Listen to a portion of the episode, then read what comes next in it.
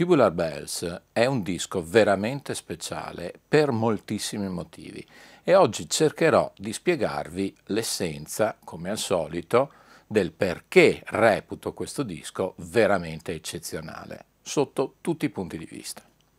Ma ovviamente, come al solito, cerchiamo di contestualizzare, vedere come si arriva alla realizzazione di questo disco incredibile e non possiamo che farlo parlando del suo autore, mentore, esecutore quasi unico.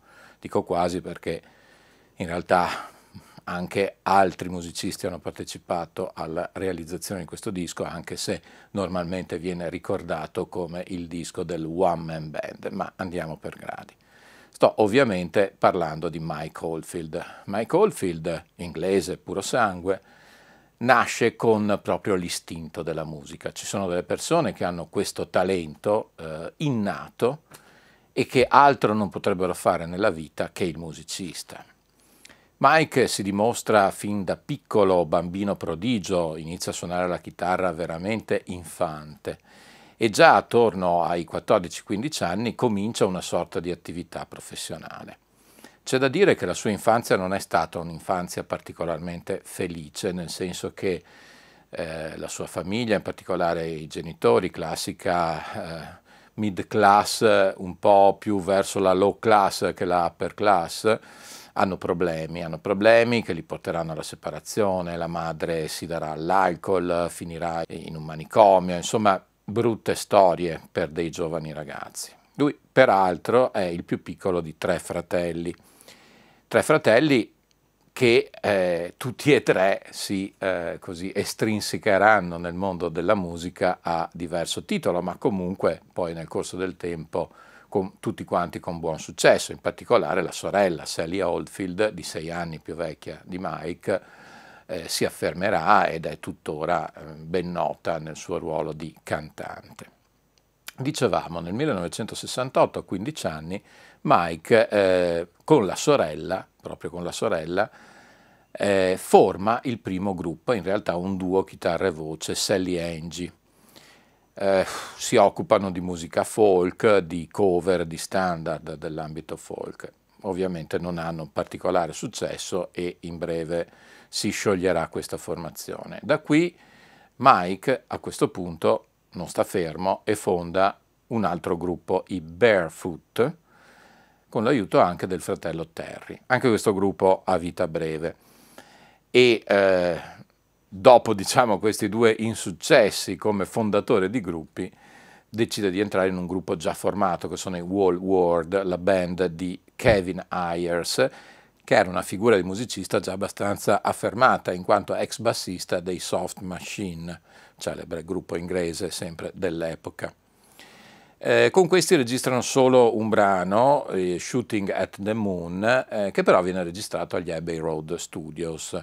E questo passaggio è piuttosto importante perché il giovanissimo Mike, 17enne, entrando nel tempio della musica registrata, che già allora ovviamente erano gli Abbey Road Studios, fa conoscenza con una gamma infinita, si può dire, una gamba enorme di strumenti classici, acustici, i più differenti, dal pianoforte alle chitarre classiche più raffinate, alle percussioni e quant'altro. E questa cosa lo colpisce e lo spinge a cominciare a suonare non solo la chitarra, ma molti altri strumenti, per l'appunto. Alla fine anche questa band, i World War, si sciolgono e eh, però al momento dello scioglimento Ayers lascia così tipo in dote al giovane Oldfield un piccolo registratore a due tracce. A questo punto Mike ha un colpo di genio e riesce a bloccare la testina di registrazione del registratore così da poter utilizzare un semplice due piste reincidendo e sovraincidendo eh, vari strumenti successivamente. Quindi ha in qualche modo eh, maneggiato per trasformare quel piccolissimo mezzo che aveva a disposizione in qualcosa di più eh, versatile, finalizzato a cosa? A, registrare quella che lui chiama un po' pomposamente Opus One, cioè questa sua prima composizione articolata. Una composizione che è veramente difficile da inquadrare. A questo punto le influenze di Oldfield sono le più differenti, un po' come accadeva ai grandi musicisti, ai grandi autori e interpreti di quell'epoca, e vanno dalla musica classica alla, a un certo tipo di sperimentalismo. Insomma, c'è dentro un po' di tutto. Addirittura noi potremmo dire che Oldfield è in nuce, in qualche modo, eh, quasi un precursore della New Age music che poi andrà ad affermarsi negli anni Ottanta. Quindi questa musica è innanzitutto difficile da catalogare. Non è rock, non è nemmeno progressive se vogliamo, è qualcosa di veramente particolare, di veramente strano. Pregio e evidentemente anche difetto per un'opera di questo tipo. Nel frattempo, ovviamente, bisogna mangiare, cioè bisogna procurarsi anche di che vivere e come abbiamo visto il nostro Mike non era un figlio di papà, cioè non era un giovane che potesse appoggiarsi sulle risorse di famiglia. Entra quindi a far parte dell'ennesima band. In questo caso è un, uh, la band uh, di un musicista reggae, pensate voi addirittura, quindi quanto di più lontano da quello che lui stava intraprendendo come suo cammino artistico. E questo musicista si chiama Arthur Lewis e questo accade nel momento in cui eh, questa band reggae deve entrare a registrare un disco. E il luogo scelto per questa registrazione è un luogo veramente importante, sono i Manor Studios ricavati all'interno di un vecchio castello, uno studio molto nuovo, molto recente, di proprietà di un giovane rampante imprenditore dell'epoca, veramente giovane, un certo Richard Branson. E eh, Richard Branson che aveva uno studio fra i suoi vari investimenti, ma ancora non, non aveva deciso cosa farne. A dirigere e gestire, sia dal punto di vista della produzione musicale che del sound engineering, questo spazio, sono due personalità di spicco ancorché anche loro molto giovani. Di spicco oggi della scena inglese sono Tom Newman e soprattutto Simon Hayward. E qui permettetemi di aprire una parentesi perché io ho avuto il piacere e l'onore di conoscere Simon Hayward, non solo di conoscerlo così, ma proprio di collaborare. Infatti è a lui che io ho affidato il, la delicatissima fase di mastering del disco di Chiara Pastò di Other Girl che a questo punto in omaggio alla, a lei, alla mia Chiara, alla nostra Chiara e al grande Simon Hayward sarà protagonista, lo anticipo fin d'ora, eccezionalmente dell'ascolto finale. Ma torniamo a noi, torniamo a questa sessione di registrazione. Bene, eh, al termine della, di questa registrazione Mike Oldfield ha fatto amicizia con questi due produttori e quindi decide di proporre a loro far sentire questi nastri a loro due, eh, strappando in qualche modo l'impegno che eh, Newman e eh, Hayward avrebbero fatto sentire questi nastri a Richard Branson, al proprietario dello studio. Passano i mesi e non sente in realtà nessuna risposta, non riceve nessuna risposta e quindi lui comincia a girare forsennatamente a bussare le porte di tutte le case discografiche disponibili in quel momento e sono i grandi nomi, quindi EMI, CBS, Decca anche. Ma nella migliore delle ipotesi eh, riceve un eh, garbato diniego, nella peggiore addirittura delle clamorose risate in faccia, sì perché noi dobbiamo capire che siamo all'inizio degli anni 70 e c'è questo giovane sconosciuto di 20 anni che va a proporre una suite che dura tutto il lato di un disco e una seconda parte che dura tutto il lato dell'altro disco, di un genere assolutamente difficile da definire, da inquadrare, e per di più senza nessuna parte cantata.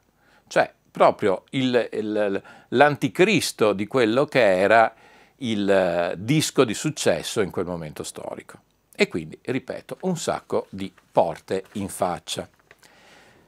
Lui diciamo che sta per rassegnarsi a questo destino di vivacchiare come turnista, inventarsi giorno per giorno la vita, sbarcare il lunario da musicista bravo ma non capito. Ed è in questo momento che arriva finalmente la famosa telefonata, la telefonata del manager, di uno dei manager dello studio, Draper, che lo invita a una cena con lui stesso e con Richard Branson, proprio nella casa galleggiante in cui Branson viveva all'epoca. E durante questa cena Branson, tutto entusiasta, dice al nostro Mike che ha ascoltato i nastri e questa musica non l'ha capita molto, cioè non ha capito cos'è, però gli è piaciuta molto. E quindi ha deciso di produrre questo disco e ha deciso di produrlo come? Fondando una nuova etichetta. Diciamo che eh, non è chiarissimo se è nato prima l'uovo o la gallina, ovvero se l'idea di fondare questa nuova, sconosciuta e esordiente etichetta che prenderà il nome di Virgin Records è venuta appunto ascoltando i nastri oppure gli è venuta l'idea dell'etichetta e mentre aveva l'idea dell'etichetta ha ascoltato i nastri di Oldfield. Quindi questo in realtà non lo sapremo mai, ma è un dato di fatto che l'opera d'esordio di Mike Oldfield nasce contestualmente alla nascita della Virgin Records. Ovviamente eh, noi adesso parliamo di questi nomi, Virgin Records, Mike Oldfield, Richard Branson e abbiamo questa immagine di gigantesca, di personalità enormi e anche di fiumi di denaro, del magico mondo, del proprio top assoluto dello show business, ma all'epoca in realtà uno era un imprenditore d'assalto appena 24enne, perché Richard Branson aveva solo tre anni più di Mike Oldfield. Mike Oldfield era un musicista eh, turnista assolutamente sconosciuto, senza un quattrino. Quindi era veramente un'avventura un po' per tutti, anche se Branson evidentemente nel ruolo di imprenditore qualche soldo in più ce l'aveva, però ripeto, erano tutti agli inizi.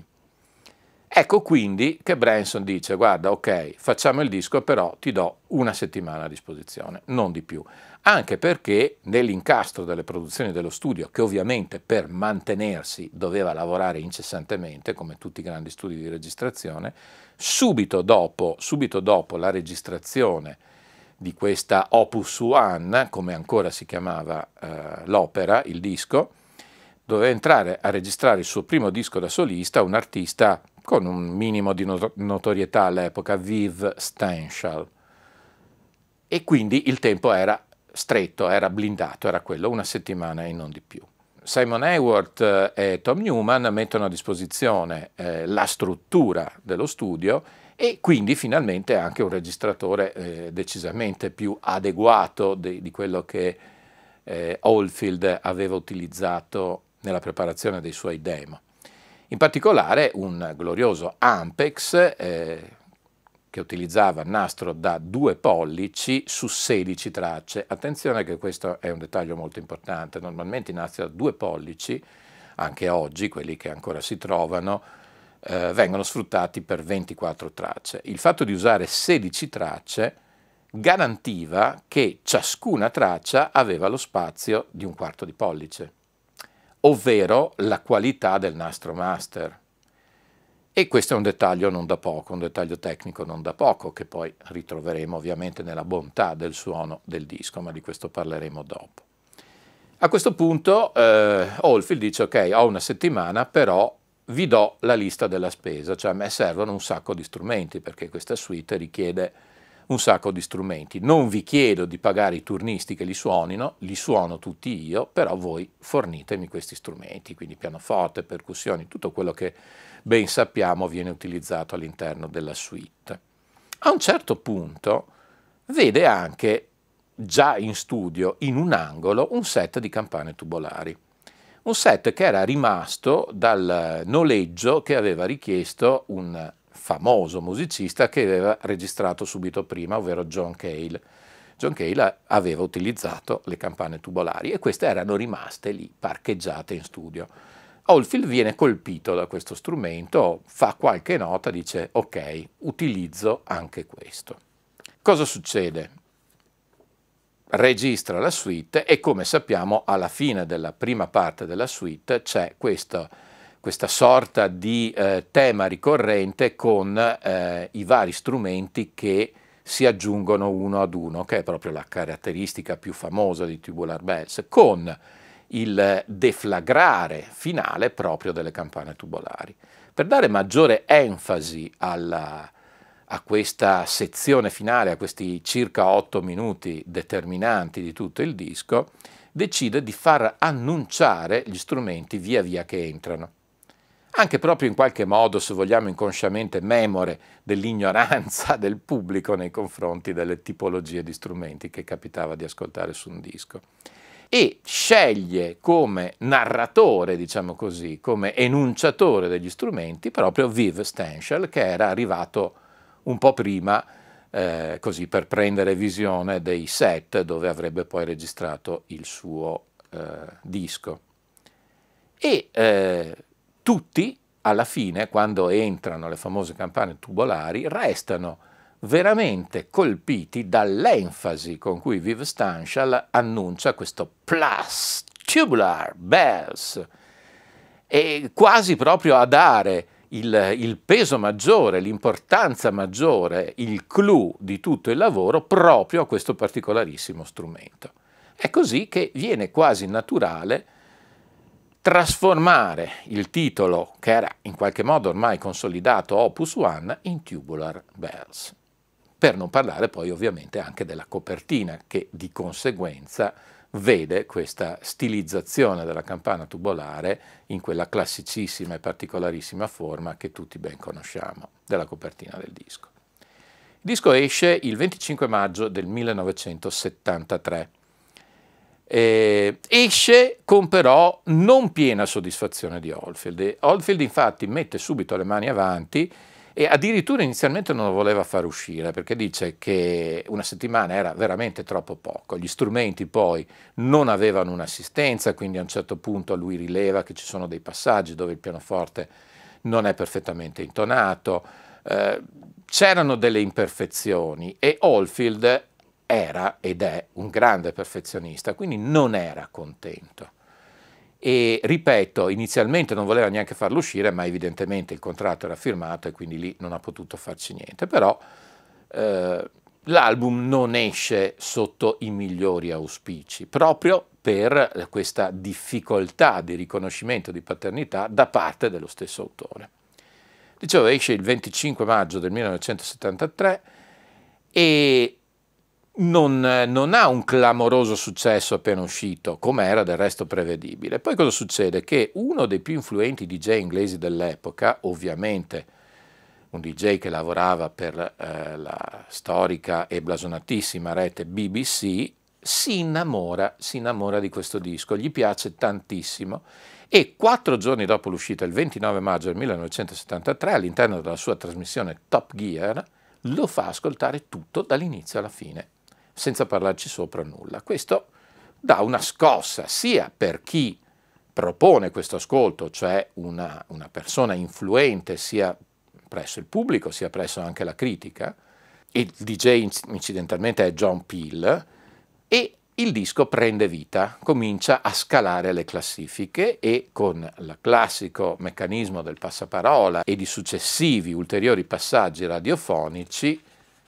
eh, entra nella top 10. Ancora non stiamo parlando del successo oceanico mondiale, questo arriverà poco dopo, arriverà quando ehm, il regista William Fredkin decide di prendere due frammenti, due estratti della suite del lato A e usarli all'interno della colonna sonora, addirittura come temi determinanti della colonna sonora, di un film che fece un grande scalpore e di conseguenza un grande successo internazionale, che era L'esorcista.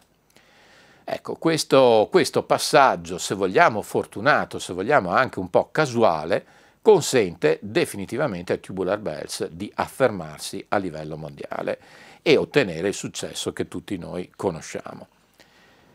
A questo punto la, l'avventura di Mike Oldfield è in qualche modo segnata da questo disco. Il successo è così grande, il disco è così particolare che Oldfield ne viene in qualche modo ossessionato e continuerà a tornarci ciclicamente.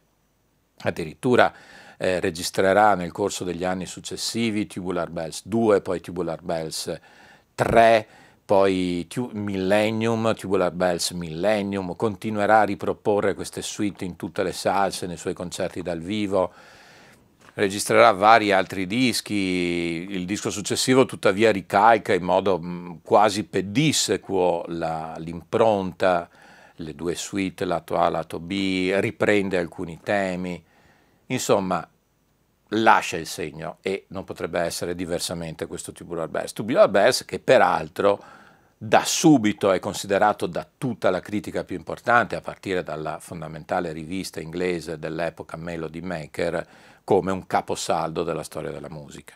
E quindi è, è anche comprensibile questa ossessione. Oldfield collaborerà poi successivamente con vari artisti, ripeto, registrerà vari dischi, alcuni anche di un certo successo come Homadown oppure come Crisis. Crisis in realtà è un disco che non è granché, ma che ha il merito di contenere un hit, un singolo, una canzone, una semplice canzone, che è la famosissima Moonlight Shadow, che otterrà anche questa un successo clamoroso come singolo per l'appunto. Oldfield forse è rimasto in qualche modo ossessionato da Tubular Bells anche proprio perché lui intimamente non era così soddisfatto. Addirittura lui avrebbe voluto, eh, oggi diremmo rimasterizzarlo, forse ritoccarlo per andare a correggere quegli errori che eh, lui sapeva essere presenti nel disco, ma il contratto era un contratto veramente di ferro inattaccabile e non prevedeva nessun tipo di rimaneggiamento o peggio ancora riregistrazione prima di 25 anni dall'uscita. Ma noi sappiamo che il chiodo fisso, il tarlo nei musicisti, è quasi impossibile da rimuovere. E infatti arriviamo al 2003, ovvero in occasione del trentennale di Tubular Bells e il nostro decide inizialmente appunto di rimasterizzarlo, ma poi decide proprio di riregistrarlo anche alla luce finalmente della disponibilità di materiale digitale, di registratori, di strumentazione digitale di altissimo livello e che consentiva una perfetta esecuzione della partitura scritta, senza le limitazioni, i tagli, le riduzioni che in qualche modo era stato costretto a fare nella prima edizione. Arriviamo quindi a questa registrazione che eh, conclude in qualche modo il, il mio video, che è questo che vedete qui in copertina Tubular Bells 3 e la copertina che vedete, la metto vicina così la vediamo bene a fuoco, è la copertina dell'edizione in DVD audio, sì perché questo disco ha avuto eh, varie edizioni, eh, ovviamente in CD, ovviamente in vinile, ma soprattutto in DVD audio. Perché DVD audio? Perché eh, qui noi troviamo forse l'esempio più fulgido ed eclatante di creatività nell'ambito del mix 5.1, del mix multicanale. Un mix multicanale creativo, volutamente creativo, dove i cinque canali sono tutti ugualmente protagonisti nel riproporre la trama musicale. Sono protagonisti nel senso che voi sentite e sentirete se non l'avete mai sentito prima, eh, gli strumenti comparire nel, nei 360 gradi attorno a voi. Addirittura c'è il, uno dei passaggi di basso iniziale con il basso che letteralmente cammina attraverso la stanza. Questi non sono effettacci perché ascoltando con attenzione la suite si capisce il senso soprattutto emotivo, emozionale che ha portato a questo tipo di mix la, quali- la qualità del suono ovviamente è altissima nella registrazione originale. Registrazione originale che se vi capita, a me personalmente non è mai capitato, era stata resa disponibile anche in reel to reel, ma non il, la bobina, la bobinetta che all'epoca negli anni 70 veniva venduta, proprio nella versione master copy, quasi anticipando le mode di oggi e proprio dalla casa madre, dalla Virgin, che ovviamente all'epoca si preoccupò di farlo uscire in tutti i formati possibili, quindi il vinile all'epoca, la musicassetta, lo stereo 8, tutto quello che era disponibile. E un po' ricalcando questa, questa tradizione, anche questo Tubular Bells 2003 uscirà in tutti i formati digitali e anche in vinile disponibili nel 2003. Eh, meriterebbe eh, un lungo elenco delle attrezzature utilizzate da Mike Oldfield. Vado però solo a leggere per non sbagliare eh, alcuni ehm, punti chiave, strumenti chiave della registrazione. Innanzitutto il registratore digitale utilizzato, il Fairlight a 48 piste digitali, che era il non plus ultra nel 2003 registrazione è stata realizzata a 24 bit 48 kHz. E poi la console, la console digitale, la MS NIV Capricorn, quindi un banco assolutamente fenomenale e di altissimo livello. Poi c'è un elenco infinito di outboard nel libretto che vedete qui, sono elencati nel dettaglio tutti i microfoni utilizzati, i software, i compressori, gli equalizzatori, le unità di riverbero. Fra l'altro un Lexicon 300, insomma attrezzatura veramente top level eh, in termini direi assoluti. Parliamo del suono di questi dischi, in qualche modo l'ho anticipato già quello del, del 5.1 che ripeto è veramente un'esperienza da fare a tutti i costi perché è anche in questo caso un caposaldo, un punto, un punto di partenza e un punto di arrivo in qualche modo del mix digitale creativo per così dire ma anche solo, fra virgolette, la registrazione analogica originale è una registrazione di altissimo profilo, una registrazione caratterizzata da una grandissima macrodinamica e ovviamente anche un'eccellente microdinamica, qualcosa già per l'epoca che si distingueva nettamente dal resto delle registrazioni.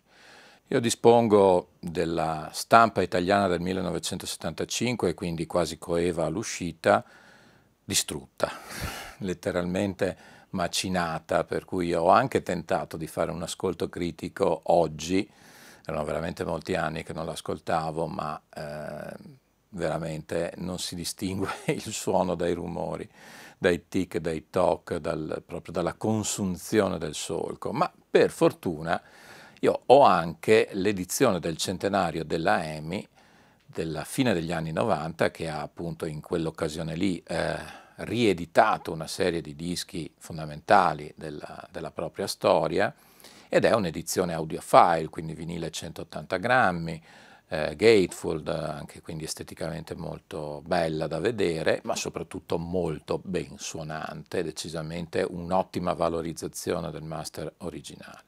E poi appunto questo Tubular Bells 2003 che è qualcosa di veramente immaginifico dal punto di vista del suono, ovviamente in tutti i parametri fondamentali e ribadisco in, questa, eh, in questo utilizzo creativo del multicanale laddove però i suoni non vengono posizionati a caso, hanno una logica estetica ben precisa e veramente è necessario ascoltarlo per capire fino in fondo di cosa sto parlando, non è facilmente descrivibile a parole, quindi se vi capita, se avete l'occasione, cercate di ascoltare Tubular Bass 2003 nel formato DVD audio e con un impianto multicanale ovviamente pensato e tarato per la riproduzione della musica e non tanto dei film e o dei video.